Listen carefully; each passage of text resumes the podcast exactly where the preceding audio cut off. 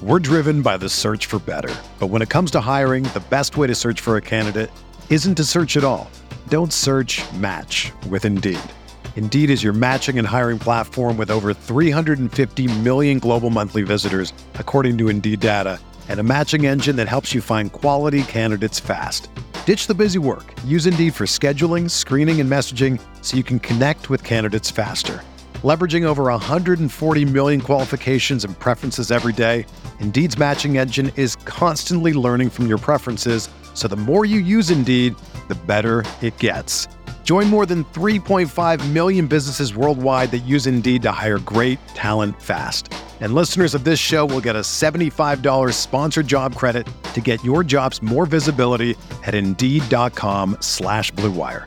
Just go to Indeed.com slash BlueWire right now and support our show by saying that you heard about Indeed on this podcast. That's Indeed.com slash BlueWire.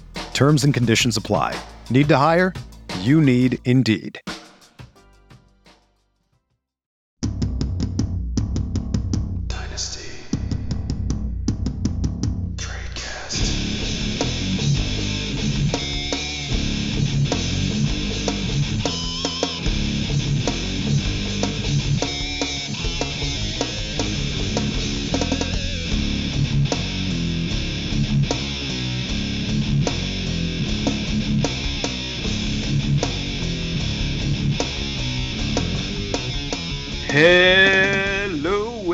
Everybody out there. Welcome to another edition, Dice Trade Cast, on the RotoViz Radio, brought to you by our friends at the Blue Wire Network. We are mere days away from the season beginning, and I am joined once again by my co-host, Dan Saino. It's here. Uh, it felt like the Eh, last It'll be it'll be started. it'll be more it'll be more here the next time we record, but it's we're getting closer. I, I know it's crazy that I know. I mean, a, a year ago we weren't sure that it was still going to happen at this point. Now it's just full gung ho. So I, I'm I'm I'm excited. Uh, we've got all sorts of of news and notes to to run through, but it's it's time as football is officially almost officially here. We've got you know, one more week. Yes, and I one I do want to mention one thing as we get started on the show. This season is very weird. I'm not sure if this is a long-term thing with the now three pre- preseason games. It's very weird that they have a like bye week between the final week of the preseason and the last and the first week of the regular season. And on top of that, usually final rosters are due the Monday before the season starts in the NFL and and most fantasy leagues. But this year, for some reason, final rosters are due Wednesday, like basically a, a whole week before the season even starts. Do you know if that's like a permanent thing or if that's or if that's what's happening just because like they're adjusting to the new schedule? I think it's just temporary, but uh, I mean, who knows? I, I guess that's that's on the NFL if they're um, changing their guidelines for for all of that. But I think it's just a short term fix because of Yeah, this. it, it just yeah, it just doesn't make much sense to. I mean, I guess the only like you know question is like, do I mean I don't think NFL really cares, but does the NFL want to compete with college football opening day? And that's really the only question. But they compete with you know college football every other weekend of the year, so you know not on a day basis, but on a weekend basis. Anyways. Let's get ready to cook into the show. We got news, we got notes, we got takes and cakes on this show this evening.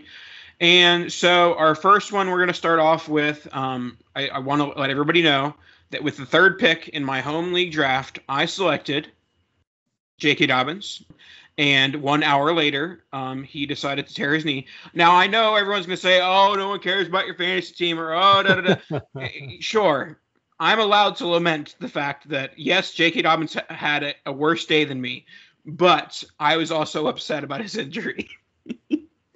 Yeah, that's a tough one, especially especially so, so early on. Um, it's I, I see. I'm not, I don't have the same feelings because I have a 0.00 percent market share of J.K. Dobbins, and not necessarily because I, I don't think that he'll be okay. I, I just he's gone way too high for me to really have any interest in him. So um, it's it's a tough one. I still think that Baltimore with Gus Edwards and obviously Lamar Jackson is going to be just fine. You know, you're missing out on one of your main playmakers in J.K. Dobbins. I, I think if anything, this is potentially a, some good news for the passing game. I think we could see some, uh, some maybe some more volume there, um, in you know, in, in exchange for Dobbins not being on the field, unfortunately, just because you lose a playmaker between the tackles, it's hard to just kind of next guy up when it's someone who's above average. You can't just kind of plug and play. So hopefully we see um, Hollywood Brown, you know, take a take another step this year. Uh, we'll see if Rashod Bateman can stay healthy. Mark Andrews could have a big role, and like he normally does. And you know, the offense we just like we've talked about over and over. We just want to see them return to 2019 form. Obviously, with COVID, 2020 was was a bit of an outlier for everything. Uh, but the Baltimore Ravens for sure took a step back last year. So hopefully we can see them um, make their way back, which might not be all that difficult without J.K. Dobbins, but it definitely doesn't make it any easier. Yeah, I mean the Ravens have had a rough, as you're talking about it, they've had a rough August. Lamar so had COVID a, sec- a, second time, and you had you know all their wide receiver room getting hurt or having COVID, and now basically their offense. Not that it wasn't before, their offense is Lamar Jackson. It's his job to do everything from pass to throw, and I wouldn't be surprised if he catches a few balls. So pass and throw, or maybe run a little. Pa- pass and throw and run and catch. all those all those things for Lamar Jackson. Now with with Dobbins and his dynasty value, I'm not running out to try and buy him. Like you said, I thought he was fair, like you know, overvalued from a dynasty lens, um, just because you know people bumped his value up because of Lamar, and we're not necessarily factoring in the Gus Edwards factor.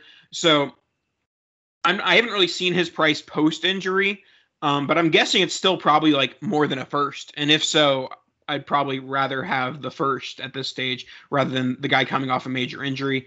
And then with with Gus Edwards, like you know, he's definitely a slam dunk, like win now, redraft, dynasty pick. Um, he's gonna be a top 24 ish running back. There's just not much behind him with Justice Hill and Tyson, Tyson Wallace, I think his name is Tyson something like that. And so, yeah, I I think that Edwards is a fine win now piece. Dobbins I'm avoiding, um, and Lamar Lamar is gonna get a lot of points. Whether the Ravens offense is good or bad, Lamar is gonna be scoring a lot because he's gonna have such a like his floor is nearly like 80 rushing yards. All I picked up from that entire rambling, Nathan, was that you said Justice Hill and now I just can't get it out of my head. Justice Hill is going to be a league win. No, he's not going to be a league winner. um, yeah, Gus Edwards, uh, he's going to just kind of be a redraft type asset. You're looking at him for this year, and that's not to say that he won't have a role in the future. I, I do think that he's good enough to maintain a role. He's just not a difference maker. J.K. Dobbins is a difference maker, and those are the guys you would expect to have the the lion's share of carries, even though it was always going to be a committee backfield. We knew that. We know that's how the Ravens like to operate. And eh, you know, it it wasn't it wasn't necessarily that Dobbins couldn't do it. It was that he was going too high for what was going to be provided. We knew that there was going to be a ceiling on his touches, and yet his valuation seems to not have a ceiling. So that was kind of where the disconnect was for me. Um, and now we kind of put ourselves in a weird spot where normally, you know, and Nathan and I kind of operate similarly in, in Dynasty where we're chasing a lot, you know, we like to build on young wide receivers. But if your team is is punting and you're rebuilding, now you have a really good opportunity to solidify a backfield for the future. You could go out and pick up J.K. Dobbins and Travis Etienne this season in your rebuild to help for future years. And they're not going to probably ever really be much cheaper than they will be in a couple of weeks or even right now. So I, I think this kind of provides a, a, strange opportunity for for the rebuilders or the builders to to really build a, a running back committee for the future in your dynasty leagues. Yeah, that's definitely an interesting play. You know, building off of the the injured young running back that you know that has now come to be. Um, and then you mentioned Hollywood Brown here. This is a slight uptick in volume from his point, and I do think definitely um, there's a, a, slight uptick for Mark Andrews because I, I, know people were trying to give that wide receiver volume Mark Andrews. I definitely think you can give some of the running back volume to Mark Andrews. Yeah, see, I, I think it's just kind of an overall bump for the passing game. I think J.K. Dobbins makes a big enough difference for them personnel wise that now they kind of have to transition what they were going to do. They'll continue to smash in between the tackles with Gus Edwards, and he'll probably still catch some balls. But I think they'd much prefer to get it in playmakers' hands like Hollywood Brown, like Mark Andrews, like Rashod Bateman. And J.K. Dobbins was one of those guys.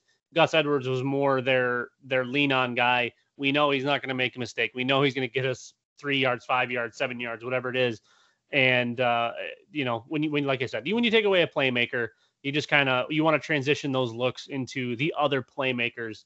Um, even though, like I said, Gus Gus Edwards is a safe play. He's he's not going to lose them games, but you, you still always want to keep the ball in in guys like Mark Andrews and, and Hollywood Brown and Rashod Bateman. So um, I think it's an overall uptick for the passing game, and honestly, probably an uptick for Lamar.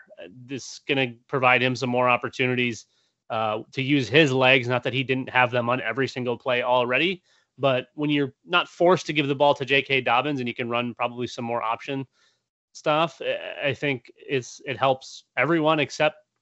Well, I think it helps everybody that J.K. Dobbins isn't going to be there. It moves the volume to the rest of them. All right, let's move on to the Patriots quarterback battle, which was decided on today, August 31st. Cam Newton was released by the New England Patriots. Um, some rumblings that his vaccination status could have been a factor um, with making that final decision by the Patriots.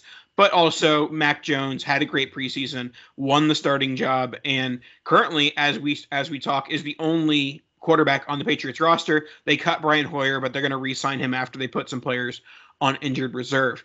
So, Mac Jones, I think this is this is definitely I am looking to buy high on Mac Jones. I the fact that Bill Belichick is this impressed with Mac Jones this early and willing to give him this opportunity and be start starting on like start right from Jump Street. Certainly, if we were betting like which starting quarterback is not going to be starting day one, everyone would have put their chips on Mac Jones, and he's starting. Granted, I think they all might be starting except for maybe Fields. Um, but you know, basically what I'm saying is the fact that he's starting, I think, is a huge positive indicator. I'm willing to buy high. And with Cam Newton, we talked briefly before the show. Uh, I, I, w- I thought that retirement was a legitimate option before the Patriots, and now I think it's like nearly the only option for for Cam Newton. Yeah, I think it's inevitable, especially when you get replaced by the kid that was in the NFL Play 60 commercial with you. I, I, think at that point it just kind of forces your hand. So, yeah, you know, Mac Jones, when we, I think a lot of what we talked about pre draft was he's got a relatively high floor. He's a pretty polished prospect and just kind of a limited ceiling because of he's not mobile. Uh, he doesn't have the biggest, craziest arm. Obviously, we have Trevor Lawrence in this class, and his floor is pretty darn high as well. But Mac Jones was kind of one of the safer bets to just to just be there and to be ready, and that proved to be true. He's he's their starter. Obviously, uh, they were comfortable cutting Cam Newton for a reason, like you said. So uh, I think I think now probably is the best time to buy before we see him on the field, because if he smashes, then you're going to look like a genius. And I, I don't really think there's a way for him to necessarily fail. I think the price now is probably going to be the best price and probably the fairest price, even if you are quote unquote overpaying. I really don't think it's going to be much of an overpayment because you're probably locked in for two or three years minimum on Mac Jones as a starting quarterback here, uh, unless he's absolutely awful. But even that, I mean, look at what we got out of Blaine Gabbert and Mitch Trubisky and Christian Ponder. Uh, he's not that. I, I see him as a much better quarterback than those guys. And, you know, he, he's in probably one of the best places you could be as a rookie quarterback, assuming you get the system, which it sounds like he does. It seems like he does. And you know, obviously you have all of the backing in the world coming from Belichick and McDaniels by them, you know, okaying the move to get rid of Cam. So this um this is good news. I, am on board honestly with you, Nathan, and, and spending to go get him now because this is probably as cheap as he's, as he's going to be unless he's horrible. And I, I do think it's going to be an elevated price. It's going to be like one and a half to two firsts. Granted, if I'm paying two firsts, like they have to be locked in, guaranteed And whenever we're talking about p- picks, we're basically basing it off of you know market value. So like if I have two players that are worth a, a first, I think those two players could buy Mac Jones theoretically, and I think that's the kind of moves that I, would be trying to make rather than you know trying to give up multiple firsts, maybe a first and a player, or something like that. That's a move I would make. Um, maybe some cautionary tale for Mac Jones, looking at the road of his box score scout. His his current comps are his the the, the box score scout doesn't really ever change. His comps are uh, Tua Tagovailoa, Dwayne Haskins, Teddy Bridgewater, Brandon Weeden. So some guys who put up big numbers in college, um, and so far haven't done a lot at the pro level, but Tua has some time, and you know Teddy's been okay. So you know some good, some bad with his box score scout, and that's what we have there. And is is there any? I know we've kind of hit on it a little bit, but just you know circling back, is there any reason to hold on to Cam Newton in Superflex? Is it is it more so like based on what your roster is looking like? Like if you're you have a barren roster, you can afford to you know stash Cam Newton for the next few weeks. Um, but you think out of an, a, a, traditional you know 24 uh, man roster, 25 man roster, you think you're stashing uh, Cam, or are you just letting it go? I'm only doing it if I'm if I'm rebuilding. I'm holding him in hopes that he catches on somewhere, picks up a job, and then you're able to flip him for any pick. Uh, that would really be the only way to to see that as as reasonable to keep him on a roster. If if I'm contending, I, I need that spot. I'm not going to be doing anything with Cam Newton. Um, and if I have to go later on and buy him back for like a third or a fourth, not the end of the world. But I just I, it's hard to justify. Uh, uh, you know, a, an older quarterback. Not that he's old by any means, but an older quarterback getting cut for these reasons. Um, and he hasn't looked good in five years, four years it's been it's it's been a bit much. So um yeah, no, I'm I'm on board with I mean you can do everything you want to try to trade Cam for like a fourth or something just to get something out of it because somebody probably will bite on that. But if if it's like a contract league or something, you probably just have to cut the bait. All right, let's move on to the other bit of Patriots news from last week, and that was Sony Michel is heading west to the Los Angeles Rams. The Rams find uh, you know, their supplement for the Rams backfield after the Cam Akers injury. You kind of knew that they weren't just going to go into the into the season with Darrell Henderson and Xavier Jones and whatever else they have there. So now it's basically Darrell Henderson and Sony Michel. I know you are a constant detractor of Sony Michel. I am a constant detractor of how poorly the Rams are at using at trading draft picks. Um, they essentially uh, they either traded I think either either a, it's either a fifth and a seventh or a fourth depending on Michel's uh you know play or amount of snaps or whatever. Trading a fourth round pick for Sony Michel is absolutely terrible. Like just disgusting. Um but that does mean that I think that this is going to be like a 60-40 split whereas some might be projecting for a 70-30 or an 80-20. I think it's it's a 60-40 split. Michel's going to get some run. He's going to get like 5 to 7 carries a game. Yeah, I mean he's going to be an issue, especially for any Darrell Henderson truthers. The the problem is is that he produced in New England, even though he looked extremely mediocre doing it, if not bad. Uh, and you just spent a decent amount of draft capital on a former first round pick. Now, should he been a first round pick? Obviously not. Should you have traded a fourth to go get him? Probably not. But these are the things that happen when you deal with the Patriots. You somehow over and over just get swindled. So I'm I wouldn't be buying Sony Michel by any means, but I could probably see myself buying Darrell Henderson because of this news. I think Darrell Henderson is decent. I don't think he's great. He's better than Sony Michel. The issue in all of that is Cam Akers will be back next year. So, what are you supposed to do there? Do you avoid this altogether? Do you even avoid Cam Akers? Or do you add Cam Akers to that list of Travis Etienne and J.K. Dobbins and just try to overhaul a full team and have it ready for 2022? Um, it's a it's a weird spot. I don't know what the Rams are thinking getting Sony Michel, but yeah, he's going to be a problem for Darrell Henderson. Doesn't have any dynasty value. This, in my opinion, probably significantly decreases Darrell Henderson's dynasty value. And I don't think it changes Cam Akers' value whatsoever. No, no, he's no, still no. a buy. You know, I think I'm pretty sure Michel is in the last year of his contract. which makes it even more egregious. But uh, yeah, for me, I'm looking at the range of outcomes app with Sony Michel, Jay Ajayi 2018, Khalil Bell 2012, Jonathan Williams 2020, um, and CJ Spiller 2014. Eh. Um, so, you know, some names from Dynasty days past, but nothing like it that's jumping off the page. Yeah, I, I think that there's very little Dynasty value to be had in this backfield.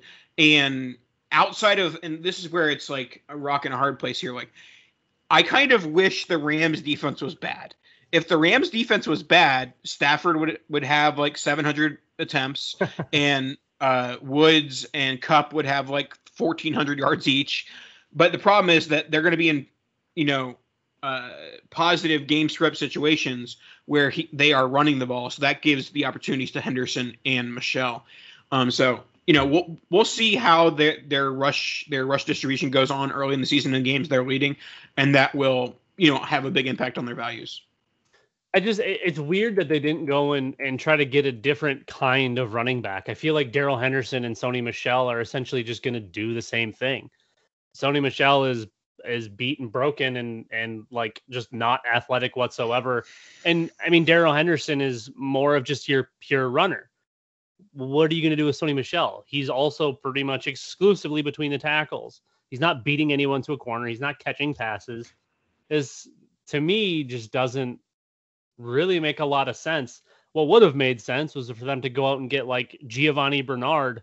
Uh, obviously, him going to the Bucks didn't didn't do them any favors, but I, I, I just it didn't it doesn't make sense to me. I feel like you you have someone who's decent enough at part of the running back duties, and then you go and get somebody else that does only those things but worse, and you had to pay a fourth round pick for him.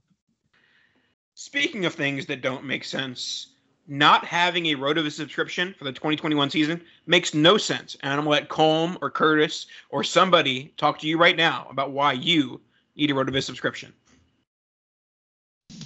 Hey, RotoViz radio listener. This is Curtis Patrick from the Dynasty Command Center podcast, and I've got a special deal for you today. Go to rotoviz.com, click the subscribe button, put the 12 month subscription in your cart, and use promo code RVRadio2021. That's RVRadio2021, and you're going to save 10%.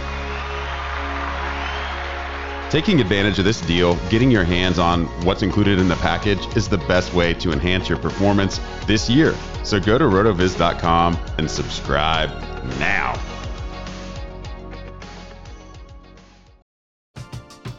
We're driven by the search for better. But when it comes to hiring, the best way to search for a candidate isn't to search at all. Don't search match with Indeed. Indeed is your matching and hiring platform with over 350 million global monthly visitors, according to Indeed data, and a matching engine that helps you find quality candidates fast. Ditch the busy work. Use Indeed for scheduling, screening, and messaging so you can connect with candidates faster. Leveraging over 140 million qualifications and preferences every day, Indeed's matching engine is constantly learning from your preferences, so the more you use Indeed, the better it gets. Join more than 3.5 million businesses worldwide that use Indeed to hire great talent fast. And listeners of this show will get a $75 sponsored job credit to get your jobs more visibility at Indeed.com slash BlueWire. Just go to Indeed.com slash BlueWire right now and support our show by saying that you heard about Indeed on this podcast. That's Indeed.com slash BlueWire. Terms and conditions apply. Need to hire? You need Indeed. When you need mealtime inspiration, it's worth shopping Kroger, where you'll find over 30,000 mouthwatering choices that excite your inner foodie. And no matter what tasty choice you make, you'll enjoy our everyday low prices, plus extra ways to save, like digital coupons worth over $600 each week. You can also save up to $1 off per gallon at the pump with fuel points. More savings and more inspiring flavors make shopping Kroger worth it every time. Kroger, fresh for everyone. Fuel restrictions apply. And we are back for the rest of the show. Our next bit of news we have is Gardner Minshew traded from the Jacksonville Jaguars to the Philadelphia Eagles for a conditional pick, which will be a sixth if Minshew doesn't play, a fifth if he does, essentially. Uh, I think it's half of three games. Um, so, Gardner Minshew, this one was weird, and this is a common take. I'm not saying I invented this take because everyone on Twitter said the same thing. This trade makes no sense for the prospect of backup quarterbacks are more expensive than a fifth round pick. Like you have to spend more assets than that to get a backup quarterback. Gardner Minshew is at at a floor perspective a perfect backup quarterback. He's never really gonna. I mean, we can we'll, we'll move on to this topic as we continue talking. I don't think he really ever is going to be, you know, your franchise quarterback. He's not going to be threatening the QB one that much. Um, and that was kind of the claim. The people who were trying to rationalize it from the Jaguars' perspective, like, oh, uh, they didn't want Trevor Lawrence to be looking over his shoulder at Minshew the whole season. If Trevor Lawrence is going to be worried about Minshew looking over his shoulder the whole season, he's not going to be a good NFL player. So, just from a strictly NFL perspective, this was a great trade from the Eagles. They got a bargain in terms of, you know, a quarterback on a day three rookie contract for the price of a fifth round pick, based at you know at the you know most expensive. And in the best case scenario, he is contending with Jalen Hurts or a safety net for Jalen Hurts. For me, th- this that's how we'll get into your perspective, Dan. That's how I view it. I think it's a break in case of emergency glass for Jalen Hurts that didn't exist with J- Joe Flacco as the backup quarterback. That you weren't going to bench Jalen Hurts for Joe Flacco. It wasn't going to happen. But now you have Minshew. If things go really bad, you can say, let's try this Minshew thing out because the Hurts thing isn't uh, isn't going as planned. Yeah, it's definitely strange. The price is what confuses me the most. It kind of makes me believe that he either demanded out or the Jags know something that everybody else doesn't. That's really the only things I can think of because Minshew's been good. It, it's not even that he's been okay. He's been good. He doesn't turn the ball over. He, he pretty much can do anything you want him to do as the quarterback. And he gets traded for a six round pick to a team that has a questionable starter at best with tons of, of mobility. And that's about it. To me, this is a we know Jalen Hurts sucks. We hope this offense is okay until he sucks so bad that we just can't we can't win. Uh, Nathan and I were talking before the show, and the Eagles have a moderately difficult first half. I th- I think that there's a point towards the middle of their season where they play the Raiders and then the Lions. And I think if they lose to the Raiders, Jalen Hurts is not their quarterback and their head coach is not their head, coach. I think if they lose to the Lions somehow, those things are an absolute certainty. The, the all of the games leading up to that, uh, except for maybe the Falcons, are uh, just their their losses. You can just write those down as losses. The Eagles aren't good. They don't have the personnel. It's going to be a gong show, but Jalen Hurts probably isn't going to get that benefit of the doubt because they now have Gardner Minshew. Uh, to me, I would prefer to have Minshew here. I love the prospects of Jalen Hurts and what his mobility brings, but he is not a good passer. Gardner Minshew is a great passer, and I feel like this offense would do better. Great passer, Dan. Great. in, in comparison to Jalen Hurts. okay. He, I mean, look at the numbers. He he's a very good passer, and in the scheme of things, he only played 23 games, but his numbers are pretty damn good. I wouldn't pass them off as mediocre or bad. He's better than than a lot of guys that get praised for being great. I think as a baseline, you're probably looking at a Ryan Tannehill type, a Ryan Tannehill after Adam Gase. Uh, Dan, would you like to hear uh, the range of outcomes uh, comparables for one Gardner Minshew? Gee, Feed them to me. I'm ready because I know that there's going to be good players on it. What's what, what's the name you just said?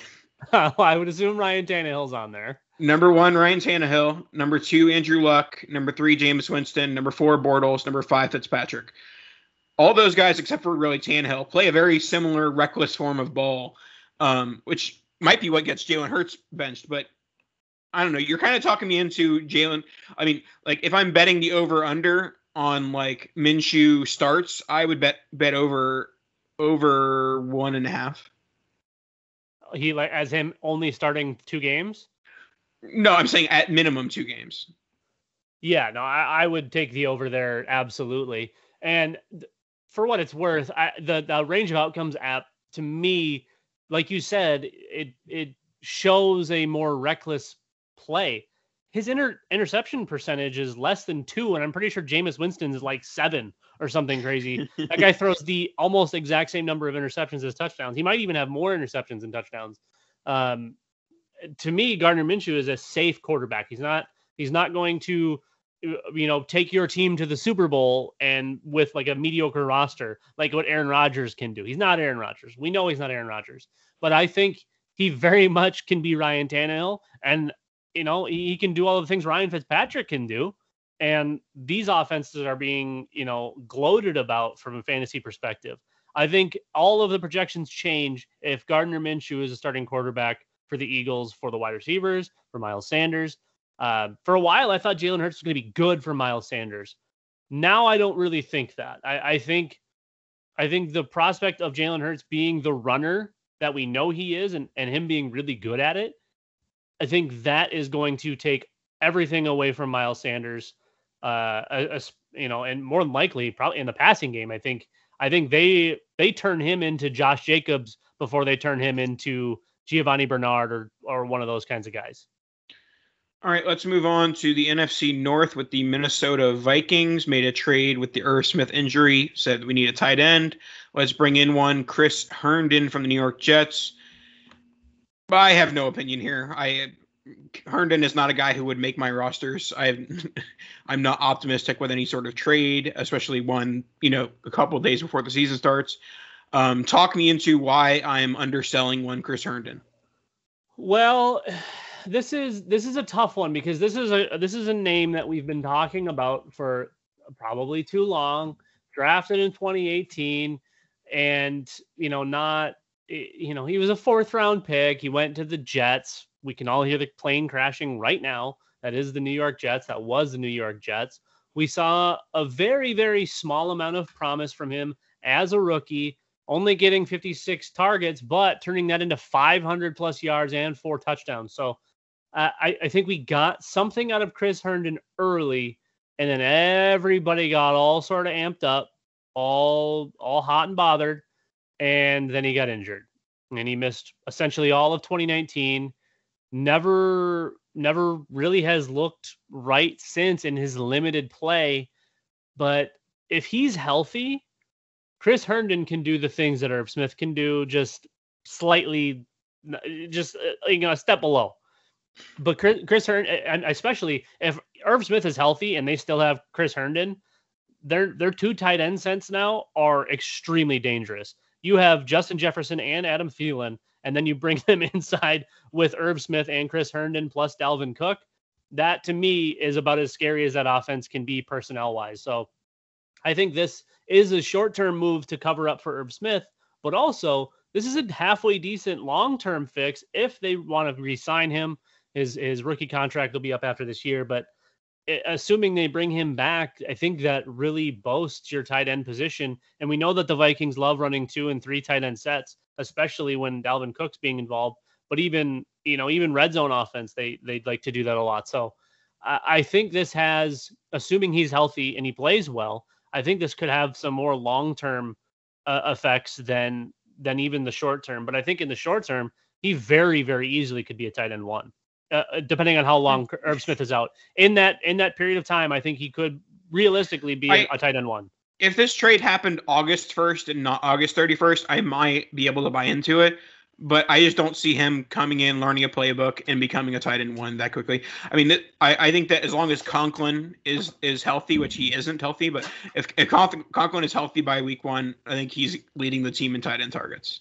Gronklin is a blocker, and I don't know if you know what playbook you're talking about because this is a Mike Zimmer offense, which essentially runs like four plays and is the least innovative offense in the world. So if Chris Herndon can figure out how to run like an out, a slant, and a corner, I think he'll be okay because that's pretty much all he's going to be asked to be to run. They probably won't ask him to block.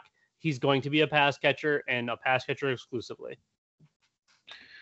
All right, now let's wrap up the show with some surprising might be a bit of a stretch, but some interesting cuts Um, some guys that both of us had on several dynasty rosters, and we'll go through. We'll kind of talk about you know the main ones and give our your takes and whatnot. So the main ones we're talking about right now, day three picks slash one UDFA. We have Dazz Newsome cut by the Chicago Bears, Dez Fitzpatrick cut by the Titans, who spent three. The, in case you didn't know, Tennessee Titans spent three draft picks to acquire Dez Fitzpatrick, and he's been cut before week one. Uh, Cornell Powell cut before week one. Garrett Dokes, Jace, Javian Hawkins has been cut twice in the last week. Um, once by the Falcons and once by the Titans. So he's been traveling around the South. And John Brown requested his release, not a rookie, but John Brown, notable cut because uh, he was asked for his, his release, and they're like, sure, and we'll see where he lands. Yeah, again, we were talking before the show, and, and Nathan was going down the list of these names, and he goes, "Oh, and John Brown got released. I, what? Smokey?" Uh, he goes, "Yeah, he asked for his release, and I said that makes sense. Yep, it's the Raiders. Jon Gruden. He asked for his release. I I get it. Um, the only one I think that is probably surprising here on this list, not that these like you spend a draft pick, you probably shouldn't be cutting them instantly, is Dez Fitzpatrick because like you mentioned, they spent to go get Dez Fitzpatrick, and then they just cut him. The Javian Hawkins bit is a little bit funny because he got cut, you know, twice already.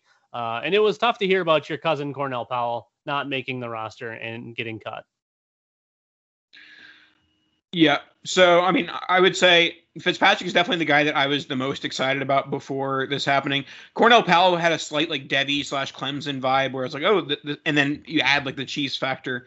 Um, and then Dazz Newsome is a guy that I kind of liked, like similarly to Dyami Brown. And Dyami Brown obviously went in the third round and much higher draft capital guy. Um, I, I would say out of all these, despite being cut twice, I think that Hawkins probably has the best chance of going somewhere and like finding a spot. Because um, really, it's an extreme negative indicator that someone spends three draft pick. Like I would say before, if you had asked me, I'll list all these players that they hadn't been cut.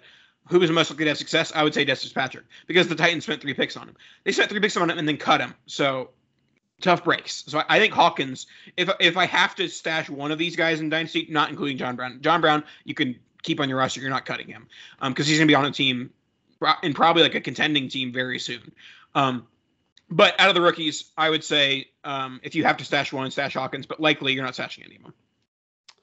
Yeah, I mean, I probably am not going to hurry to to go cut Dez Fitzpatrick unless I absolutely have to get my rosters down before week one.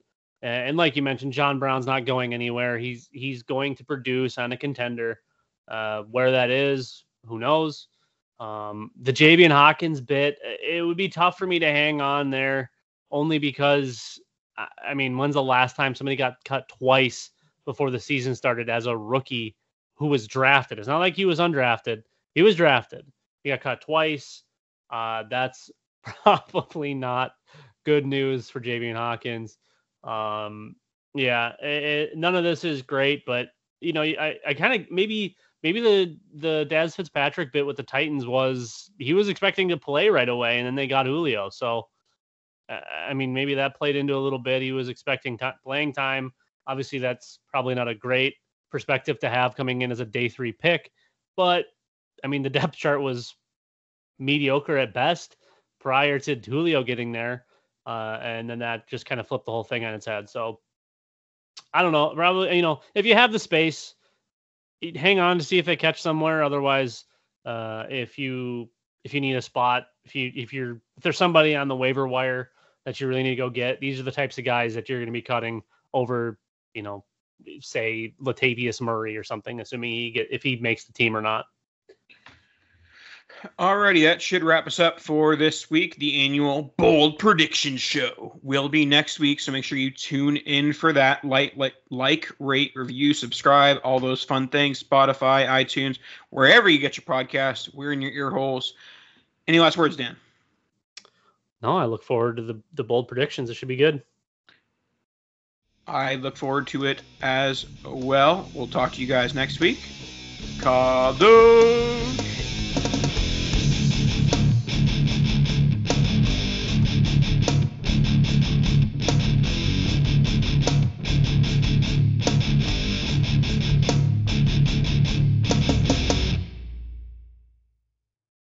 It's happening daily. We're being conned by the institutions we used to trust. The mainstream media is distracting us with meaningless headlines instead of focusing on the harsh realities facing American families. Time is short before something big happens, and that's why so many folks are preparing. They're becoming self reliant by investing in emergency food storage from My Patriot Supply. Go to mypatriotsupply.com and secure four week emergency food kits for each member of your family. Each kit contains tasty breakfasts, lunches, and dinners, averaging over 2,000 calories per day. Save $50 on each four week food kit you purchase, plus get free shipping on Ready Hour four week emergency food kits. You're not ready if it's not Ready Hour foods. At My Patriot Supply, you can also get solar power generators, water filtration units, heirloom seeds, and survival gear.